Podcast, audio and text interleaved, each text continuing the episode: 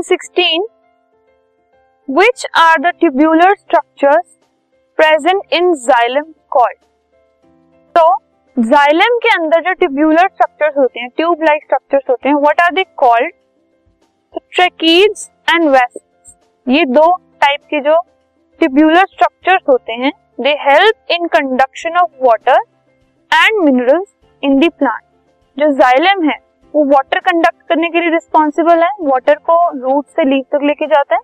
सो so, जो tracheids हैं और वेसल्स हैं वो जाइलम को हेल्प करते हैं वाटर और मिनरल्स को ट्रांसपोर्ट करने के लिए। This podcast is brought you by Hubhopper शिक्षा अभियान अगर आपको ये पॉडकास्ट पसंद आया तो प्लीज़ लाइक शेयर और सब्सक्राइब करें। और वीडियो क्लासेस के लिए शिक्षा अभियान के यूट्यूब चैनल पर जाएँ।